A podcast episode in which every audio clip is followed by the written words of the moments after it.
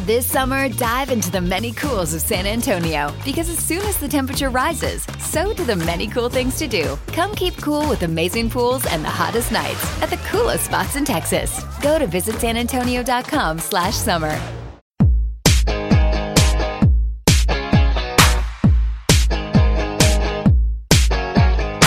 Welcome to another episode of the Dose of Leadership podcast, the show that brings you inspiring and educational interviews with today's most relevant and motivating leaders. Each episode is dedicated to highlight real life leadership and influence experts who dedicate their lives to the pursuit of the truth, common sense, and courageous leadership. And now, here's your host, Richard Rierson. Hey, welcome to Dose of Leadership. So happy you're here. Great conversation today. Margie Warrell is back on the show. This is her third time on Dose of Leadership. She's been a great supporter of this show. Um, she is one of my favorite leadership gurus, thought leaders, speakers, authors, and I absolutely love her material, love her books. She's written four of them. Find Your Courage was her first one, Stop Playing Safe, Brave, and then her latest, Make Your Mark. All outstanding material. I highly recommend all of you to go out and check her stuff. Her website is just a plethora of information, margiewarrell.com. Uh, check out her blog, check out her courses. She's got a brand new course coming out here in February. Uh, and of course, she's just an outstanding speaker. She's an outstanding coach, just an outstanding human being all around. And it was exciting because she brought her daughter, Maddie, on the show. And Maddie is a senior in high school, um, leader in her own right, editor of her school newspaper, founder of the He for She Club, and an actress extraordinaire. And we're all excited to see what is going to happen with young Maddie as she bravely and courageously leads forward. And that's why we brought her on the show, because as a father of four daughters, it is one of my biggest concerns and biggest challenges raising four daughters is getting them to authentically tap into their courageous and brave self. I think a lot of what we're faced with from a culture standpoint um, it's long overdue that women can just authentically lead and, and be who they are. And I try to tell my daughters that. And so that's why we brought on. So we, we breach all those topics and, and explore what it means to be a young woman in today's society.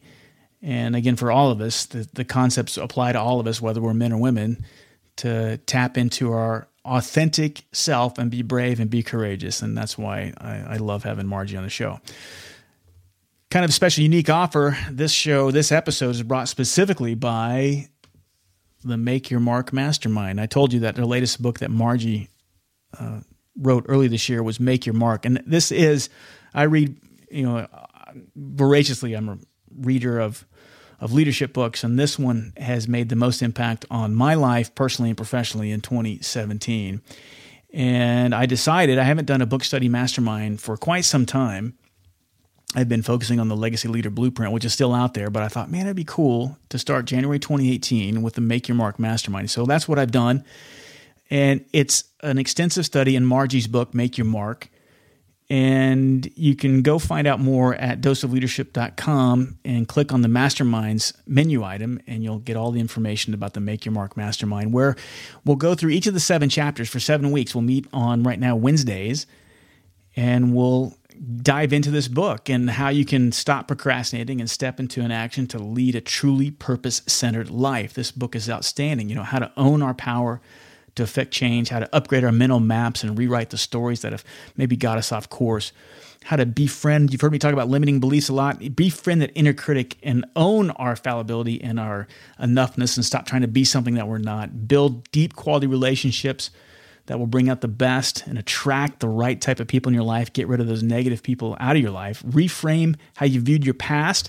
And so you can leave all that emotional trash behind and then harness those strengths and learn how to fail forward daily. This is an outstanding book and an outstanding opportunity. And what's unique about it is that Margie has agreed to join us after the seventh session on a special eighth session live. And we'll record this and she'll meet all of you personally and uh, this is a unique opportunity that you're not going to get in a lot of masterminds. It's an opportunity not only to uh, facilitate a, a, powerful mastermind with myself and 10 other folks, but then you get to meet Margie herself. And she's graciously uh, agreed to join us for that eighth session. So, again, go to doseofleadership.com, click on the masterminds. You'll find all that you need to know about the Make Your Mark mastermind. The seats are filling up fast. I only have four more seats available as of this recording.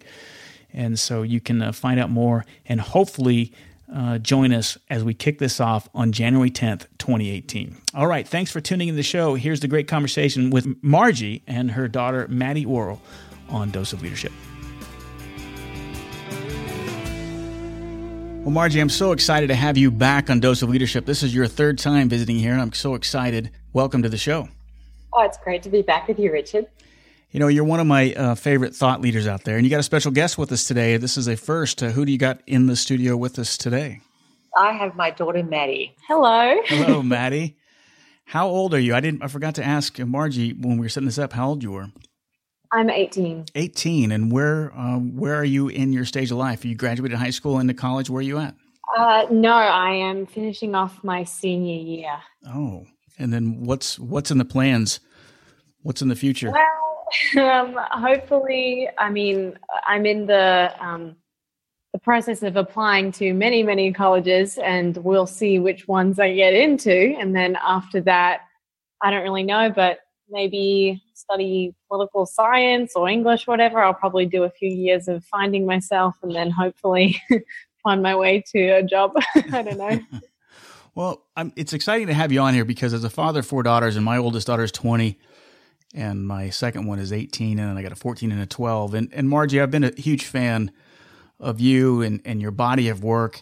And again you are one of my favorite uh, thought leaders on here but I, we thought it would you and I thought it would be interesting to kind of talk about this topic of empowering women and women in leadership. It's a topic that is near and dear to my heart as I'm always trying to get my daughters to you know make their mark, be brave, be courageous, do all these things, but it seems awfully difficult sometimes. And I and I think it's uh, the cultural impact and what we're kind of surrounded by in this narrative that we've kind of been indoctrinated with over the past 150, 200 years. What are your thoughts? Yeah, absolutely. I mean, we are creatures of our environment, and there is no doubt that as you know, I grew up on a, on a farm in rural Australia. So very much my mum stayed in the kitchen and she did the cooking and made the cakes and everything. My dad was out milking the cows and, you know, and the boys tend to do more boy jobs and the girls to do girl jobs. and, and I think we, we don't even realize how much we are impacted by just cultural norms and those gender stereotypes and I guess I've done a lot of deep diving on this in recent years. I, I actually have only one daughter, Richard, and I have three sons. So um, don't have as many girls in my my home as you, but I absolutely know as women because I work with so many women in, in corporate and business owners, entrepreneurs, and across the board is that women tend to doubt themselves less, doubt themselves more, back themselves less, and we don't tend to have the same level of aspiration and ambition and belief in our ability to be leaders in our own right. Yeah. And and I and it's an area I've had to do my own development with of like why is it you know where have I held myself back from even where have I been impacted by it by the just norms of society and and how do where are other women impacted and you know I just we look around the world today and part of what kind of I guess fires up my passion on this so much Richard is if you look around the, at the world today, at the big, big pressing issues of our time, and I, I truly believe that if we had more women sitting at the senior decision making tables, at the peacemaking tables, at, you know, in government, in, in the corporate world, I do believe we would have better decisions that would be made. And, and there's a lot of evidence that backs that up too that, uh, that you know when when peace negotiations, when more women are involved in it, it results in less violence, less conflict, and right. treaties last longer. There's so many different. There's a lot of evidence to back it up, and you know I'm not some raging angry feminist at all. I you know married to a great man, have three terrific sons, raised by a wonderful father. So I'm not talking at all about um, being here in any way, kind of claiming victimhood or anything like that but my focus is on how do we empower women and, and we've got to start as parents with our daughters and but also with our sons empowering women to see themselves as leaders and change makers and step into that power. Yeah i agree with you wholeheartedly. You know and i've said on many shows on here that and i've worked with some uh, really fabulous women leaders and i think some of the best leaders i've ever worked for have been women. Some of the worst i've worked for have been women too. And I think it's, and I think you and I have talked about this before, but it's the, the women who were kind of the worst to work for. They weren't being their authentic selves, if that makes sense. And the women who were just fantastic leaders that I worked for, it's almost like, and I tell my daughters this, it's something just stop. And and maybe as a man, maybe it's it's it's more impossible to do this than I think, but it's just like just authentically be who you are. And and gender becomes almost a non-issue. It's like those women who were very powerful, empowering leaders that I worked for. You didn't even I mean, gender wasn't even an issue. Does that make sense? I mean, I have yeah. a hard time articulating it, but it, I just remember looking, and the ones that who were bad leaders, they were trying to be one of the boys, if that makes sense. Yeah, um, absolutely. And and you know, I've talked to Maddie about this too. About I couldn't agree more in terms of take your take your gender out of it, but by the same token, there's a balance between owning your femininity, just owning yes. who you are as a woman. Yes. Um, and, and you know, for Maddie as a young woman, for everyone as a young woman, but without this objectifying ourselves. I see a lot of women who objectify themselves sexually. They try and really yep. dial up mm-hmm. that femininity to use that. And actually, I think ultimately it diminishes it diminishes them. But Maddie, do you have you know what's your experience? What are you what are your thoughts on that? On femininity yeah. and well, I, I think it's a it is an interesting balance because really femininity, masculinity, it's all about just being whoever you are. Because if you're going to function as a leader, if you're trying to do a job, if your other part time job is being someone that you're not, then that's going to be extremely distracting to your work. And you're not going to be an effective leader if you're spending half the time checking what you're doing to make sure that it aligns with the image that you're trying to put out there that isn't genuine. Um, so I I mean, I don't know. If someone's a very feminine person naturally, I would say just jump right into that. But if they are far less feminine naturally, I'd just say whatever skin you feel most comfortable in, you really have to find ways to make that work in whatever setting you're in because when you are most comfortable, that's when you're going to be the most effective. Yeah, I always go back to um, and it's the best example I can think of is is Margaret Thatcher. I mean, there's someone that you could definitely say who was certainly a lady, if that makes sense, right? And she prided herself on being a lady. She would even say so. But my gosh, the the, the command presence that she she had was undeniable, right? Does that make sense to me? So it's there's someone there, in my opinion, who embraced her power, her femininity, and uh, again a mm-hmm. command presence right? Absolutely. And and i think therein lies our power too. It is just truly it's not about being more like a man. I mean we talk about this you know you, know, you need to kind of be more this or more that but actually it's just being really fully ourselves. Yeah. and you know not everyone for instance we know not every great leader is an extrovert. Right. Introverts can be great leaders. Um, you don't have to be this you know strong charismatic figure either. You know some people are that's that's not their innate natural style. And so it's about being congruent. And to me the the women that i've worked i've had my worst bosses have also been women and i've also had some incredible women in my um, over my career been really great champions for me um, while i've kind of been i haven't worked in a workplace now for 20 odd years. So, but to, have been really great mentors and supporters um, and have been very, very senior women in their organizations. And they are people who they're not trying to prove anything. Right. They are comfortable in their own skin, as right. Maddie said. Um, but they also, and it's not that they don't even have self doubt, they do, but the doubt doesn't win. Right. And and we talked about this in previous podcasts, the importance of sort of making your mission bigger than your fear. Like, no, I'm here. I have value to add, and I'm to I'm going to trust in that, and I'm going to I'm going to operate from that place of knowing that there's a difference that I need to make. There's a market I want to make, and and I'm going to make it, and I'm going to say what needs to be said in respectful ways. You know, however it is that it comes out for me to say that. So um, I think that's where too often we undermine ourselves because we're trying to be someone we're not. So we're wearing a mask. We're trying to be really tough, or we're trying to be oh, very soft and sweet. And, you know, just neither serves us and others. But secondly, we can let those little voices, that lack of belief in ourselves, that self doubt, can too often kind of rise to the surface. And that I, I really believe that that insecurity, that's what undermines how effective we are. Yeah, and maybe that's why, I mean, you, we said that, and I know look, looking at my daughters that this this self doubt seems to be more crippling than it does um, to you know men, their contemporaries, their peers, or even myself. But I think that once we realize, and this was important even on my just personal leadership journey itself. Once I realized that the fear, the uncertainty, the limiting beliefs, the self doubt never goes away. And I think a lot of times we spend a lot of time, energy, and resources trying to eliminate that. And we think there's something wrong with us because we consistently have these limiting doubts, fears, and beliefs. It changed for me when I realize, oh, it never fully goes away. And so, as a professional, I understand there's always going to be some dragon that I'm going to have to slay every single day. And we can celebrate today that we cut this dragon's head off, mm-hmm. but the professional knows tomorrow there's going to be another one there. Yeah. And I'm okay and with it. Right. Yeah, and an, and an, important piece of this too is in, and, and I certainly like to feel that I've encouraged Maddie in this way too, is just in risk taking.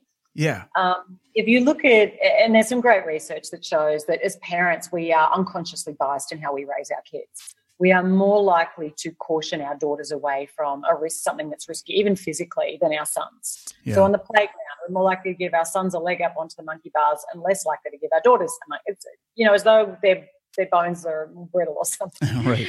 Um, but, but as you go through, I mean, boys can be, tend to be more boisterous, so they they fall over more, get more scrapes, broke more arms. But they also learn to bounce back and go, ah, whatever, brush myself off, keep going. Um, and so even from a younger age, we have to be emboldening our girls, not you know, kind of surrounding them in cotton wool balls, going, oh, be careful, be be careful. We parents tend to be more overprotective of daughters.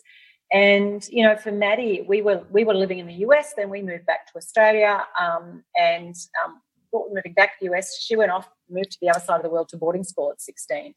And um, and you know, I remember thinking, people go, "Oh my God, don't you like your daughter very much?" And she was really keen. Maddie's like, "I really want to go to college in the US. With mum and dad are going to get back here. I'll go off ahead ahead and finish my high school on the other side of the world."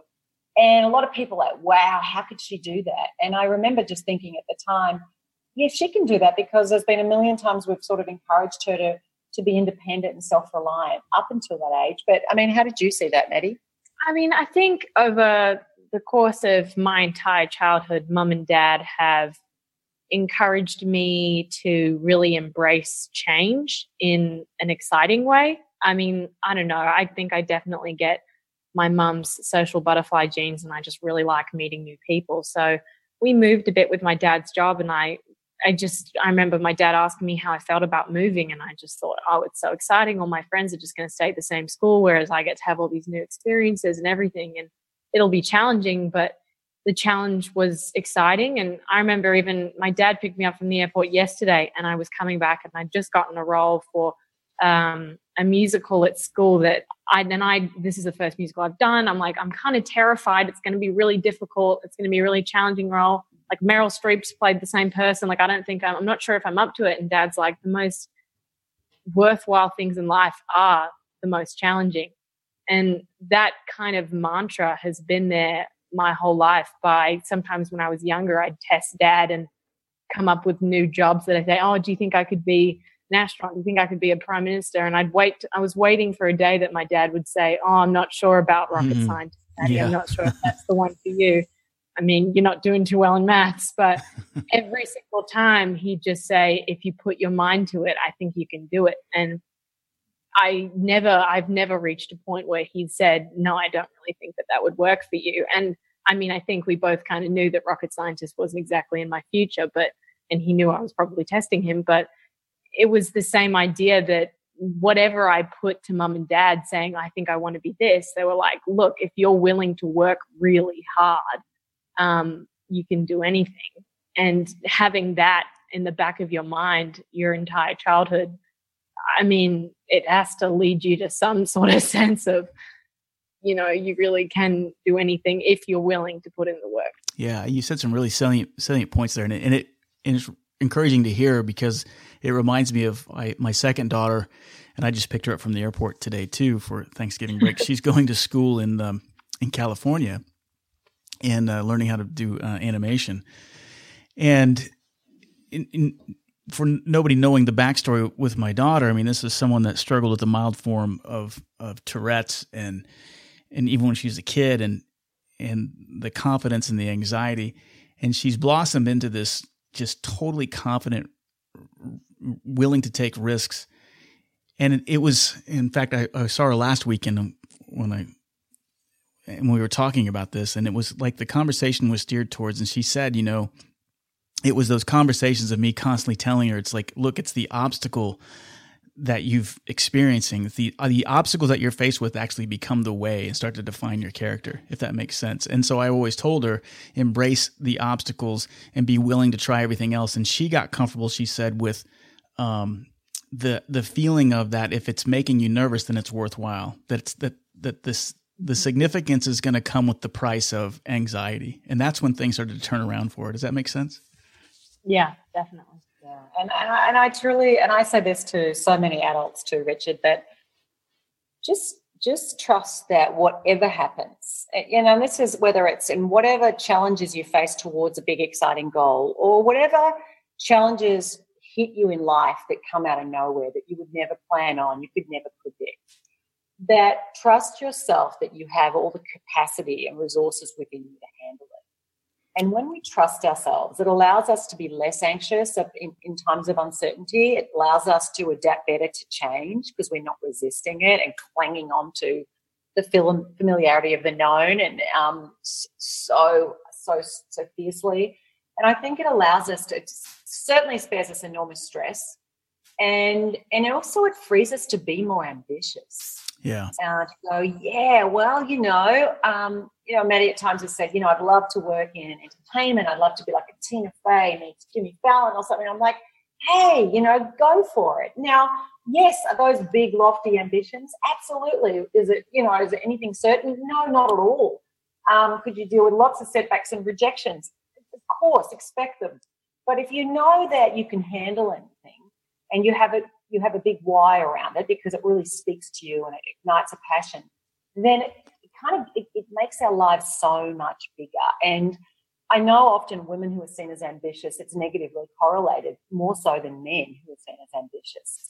And likewise, women have often fewer role models to look up to in, in, in careers in the workplace. But when we kind of give ourselves permission to go, well, what would I dare to do if I was being really brave and I wasn't afraid of failing? I could trust myself, and it really expands what's possible. And whether or not that's being in a position of leadership, we think of in sort of corporate environment, or in any way, I think it actually just expands so much our lives, and also uh, it allows women to share more readily the many talents and strengths that we have that I think so often lay dormant or don't get fully expressed in the world.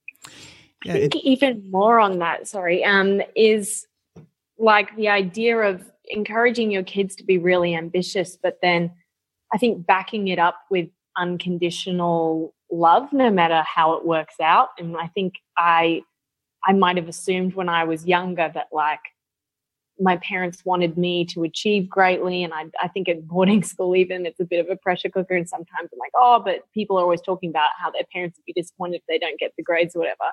But then I'd meet mum and dad, I'd show them my grades and wait for a reaction. And I kind of realized that that wasn't the focal point for them and that it was, you know, as much as they, they wanted me to try, they wanted me to explore, but at the end of the day, it's like they encourage you encourage your kids to go out into the world, but no matter what happens, you know, they have they have the safety net of mum and dad will always be there. And I think having that encouragement behind ambition and having that, you know, unconditional love behind whatever your kids going out to do can really provide a fantastic sense of security to take risks because you know that your self worth isn't tied up in the success or failure of whatever risk it is you're taking. Yeah, yeah. or the grade.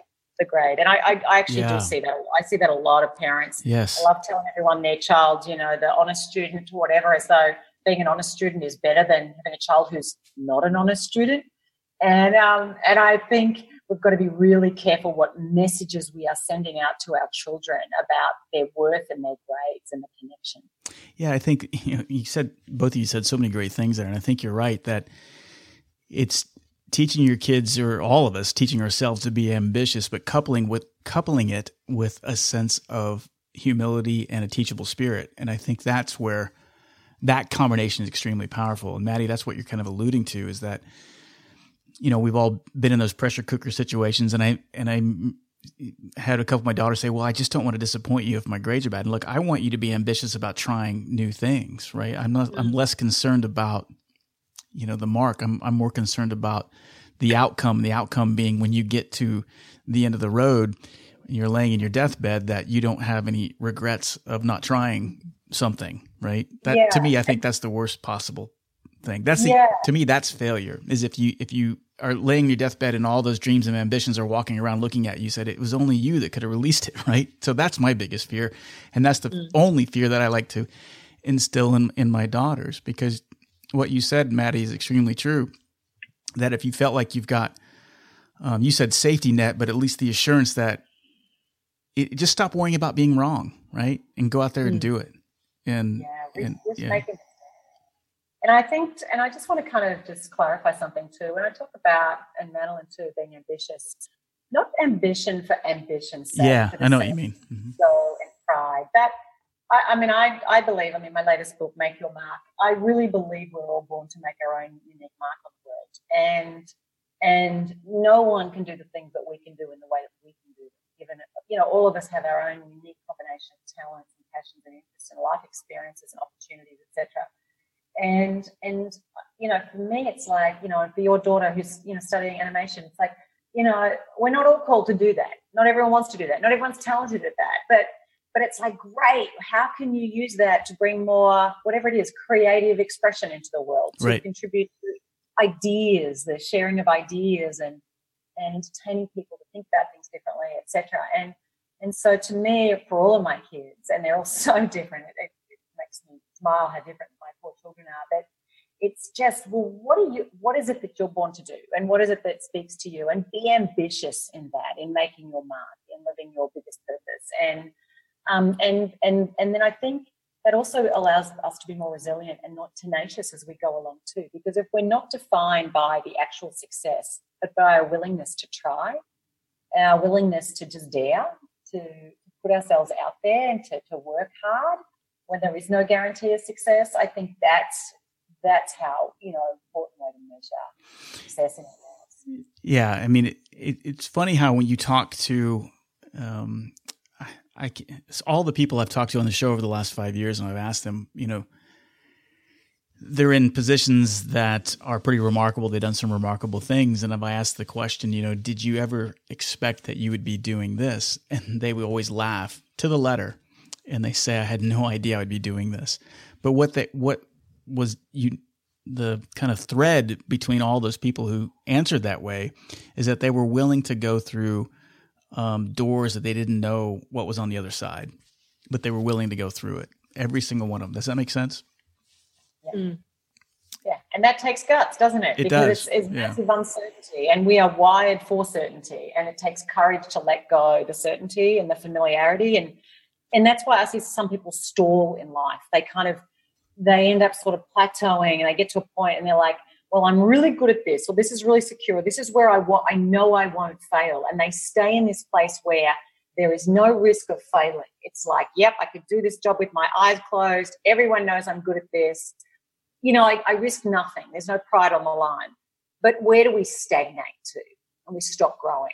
And over time, actually, people can lose confidence and it sort of becomes, it feels an insecurity that when we're trying new things and stretching ourselves, even when it doesn't always work out, we actually learn and we grow and we build all sorts of life skills. And that's where, as a, as a parent for my kids, I'm always encouraging them try things, try out for the school play. You know, not everyone's going to be a lead role, not everyone's going to be on the varsity team, but try things if you enjoy them. And then over time, if you know you don't enjoy them, okay, fine, don't. But give everything, give things a go, and don't be afraid that because you're not going to be the best, um, that's that that's a reason not to give it a go. Yeah, and that mindset really begs the question what is the definition of even failure? I mean, failure becomes kind of a silly, nonsensical word at this point because what does it even mean? Yeah. If, if you adopt what you're saying, and I believe, I don't know, I, I truly believe the things radically changed for me when I just stopped worrying about being wrong. But how do I get my daughters to see that and believe that? That's that's my challenge. My oldest daughter is kind of um, struggling and wandering because she's you know she's had these ideas to be this wildlife biologist and this and that, but the grades, the the the math, it just not working out. She's struggling. She doesn't know what she wants to do with her life. And I'm like, you're only 20. Go experience, surround yourself. But she still kind of stays stagnant and stuck. So what, what do I do? What do I tell her? Yeah, and I think just while sometimes there's doors that close on us that we might want to have open, um, well, you know, I remember when I met Marianne Williamson a few years ago, the, the author, and she just said, be your calling. Like, just do what it is that lights you up just on a daily. Yeah. It doesn't, you know, like I might say, hey, I want to be, you know, the next Oprah, right? Well, that's not, that door is not there right now. so right. what is it you want to do? I want to empower people. Okay, well, empower people today. Who, well, who's around me? Okay, my next door neighbors around me, you know, my, my, my, my roommates around me in my dorm or whatever it is. So for your daughter is like, what is it that she can be doing now that even in small ways that interests her, that that that helps her to learn more about what it is she wants to learn about, to to whatever impact she wants to make. Why does she want to do that in the first place? So how can she do that in in, in immediate ways, in small ways, and give herself permission not to be successful all the time. Give yeah. yourself permission to simply learn and and also to explore at that age at 20 you know i think this is the that's the age of exploration you're learning what works and what doesn't work you know sometimes and i remember this myself the doors that close for us at that age can seem just brutal because we had our whole heart pinned on a particular direction but often when we look back on life we can see all the dots you know connecting together and go you know it was meant to be that i wasn't supposed to do that and at the time, we don't know that that was meant to be.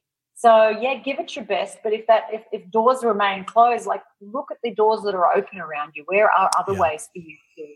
And I am sure there are other ways that your daughter can pursue things that interest her that may end up turning into way better things than what she's originally set her sights on. I agree. I love what you said. It's so true. Maddie, what do you think about that? You're about the same age as my daughter. If, if if you found that things weren't going according to plan, how would you be faced with that that obstacle or that disappointment that that is heading your way?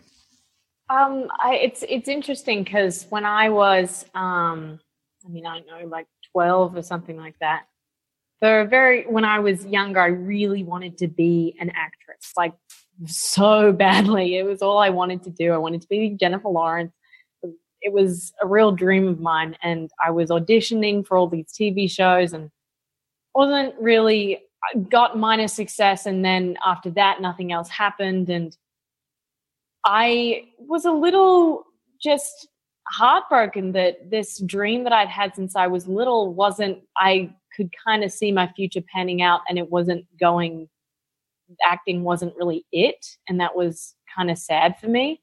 But i think I think what was interesting is that I had the rest of my life as well to look at, like everything, every other component that wasn't, you know, an acting career.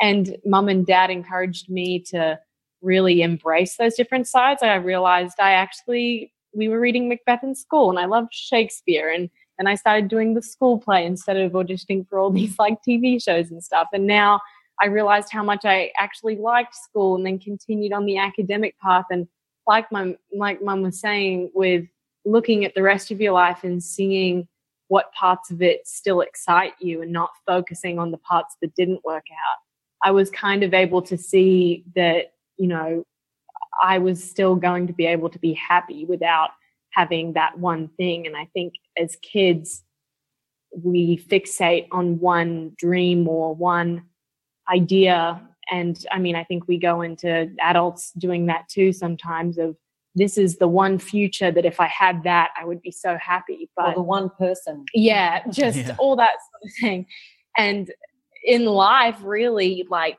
happiness is a combination of so many different things and it's forever changing and like constancy is extremely boring. Like if you had that one thing and then that was it for the rest of your life, you'd get really, yeah. really bored. I often say, imagine if everything you wanted at 17, 18, 19, 20 had happened exactly the way you wanted it. You know, the first boyfriend or girlfriend said yes. And, you know, like we wouldn't be half the person we are today in our right. 40s, 50s, 60s if everything we wanted went exactly to plan. It was actually all the things that didn't go the way we wanted that we learned and grew from, and that we go, wow, I'm so grateful for that. yeah, well, that's what I meant about, you know, that's why I love this kind of stoic philosophy of like where the obstacle becomes the way, right? It's like, just because – who I can't remember who said this, but someone told me one time it's like because everybody always wants money. Like I got money problems. Well, you know, richest man in the world has money problems too. They're just different problems, right? So it's mm-hmm. it's like what problem are you willing to die for? And it's I don't know. Sometimes I talk to my daughter about it. She says, "Well, that's just kind of a, a dark way to look at." it. I said, "No, but it's not. I mean, it's like I'm willing to die for this problem, and I'm ready to experience all of the experiences that come with that problem." and because I know that's where life is that's where my life becomes enriched and I meet new people, I have new opportunities. And that's what I mean about. I'm just not worried about being wrong anymore. I don't want to be wrong, and it still hurts when I am wrong or make a mistake. But I know that it's not failure as long as I still have, you know, air in my lungs and I can still stand up, I can still dust myself off, and I can still go forward. Doesn't mean that I'm not going to experience the pain. I had a great coach, and she just recently passed away. And she was a speaking coach, and I remember she was really helping me in my public speaking. And uh, she was an acting coach actually, but I, I, remember I was getting ready to go on stage one time, and she goes, "Are you nervous?" And and I remember the first part of me was about to say, I wanted to say, "Well, no, no, I'm not nervous. I got this." She goes, you, you, "You're nervous, aren't you?" And I said, "Yeah." She goes, "That means you're alive." and I'll never forget that because that's the point. It's, it's like it's like embracing that kind of butterfly I'm about to puke moment and and loving that. Does that make sense? Yeah, yeah, absolutely, absolutely. And I think, and I I talk a lot, of, you know, in my books and that about embracing discomfort as a prerequisite to success, um, and however we define success, and just that nerves of discomfort, stress. You know, like. Oh, I'm about to go out on stage. Or, oh, what if I try or fail? Or what if they reject me when I, you know, extend this right. invitation out or whatever it is, you know. And uh, when we kind of embrace discomfort is that's the pathway. Yeah, just because it's going to be uncomfortable, the conversation that you need to have with your colleague or your child or your spouse or your boss just because it's uncomfortable does not mean you shouldn't have it. In fact, it probably is a sign of how important it is for you. Yeah, because something yeah. significant is on the other side of that. That's what we got to tell yeah. ourselves, right? Yeah. Something significant is going to happen on the other side of it. So use it as a barometer. Yeah. Oh, I love talking about all this stuff. What's new? What's on the horizon, Margie? What What have you been working on? Um, we haven't talked. Ah, well, lots of things. Lots of things. So I am. Um, I've been. I started running Live Brave weekends and Live Brave events um, in Australia, and I'm um, starting to run them now in Asia, and I'm running one in Singapore, in the US next year. So Live Brave um, weekends. So that's exciting for me. I'm also starting a PhD, Richard. Oh, congratulations! yeah. Yeah, and and you know, and I really, I mean, it'll be around in leadership, but leadership development, organizational change, but my deep dive is really in power and influence. How do we expand that, and how much of that is innate, and how do we what and how do we involve, them, frankly, more women to step into their power and be stronger leaders? Um, because I think that's a really important thing for the world.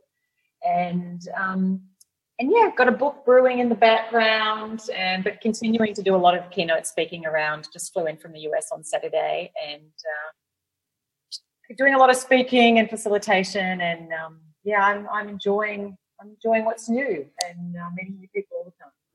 Well, I love your stuff. You know that I'm one of your biggest fans here in the States, and I do anything I can at Dose of Leadership to, to promote you and what you're doing. And again, I, I, can't thank you enough for coming on the show. And Maddie, it was a pleasure meeting you. I look forward to meeting you guys, meeting, meeting you guys in person someday. I need. Um, we need to get to Kansas, do we? yeah.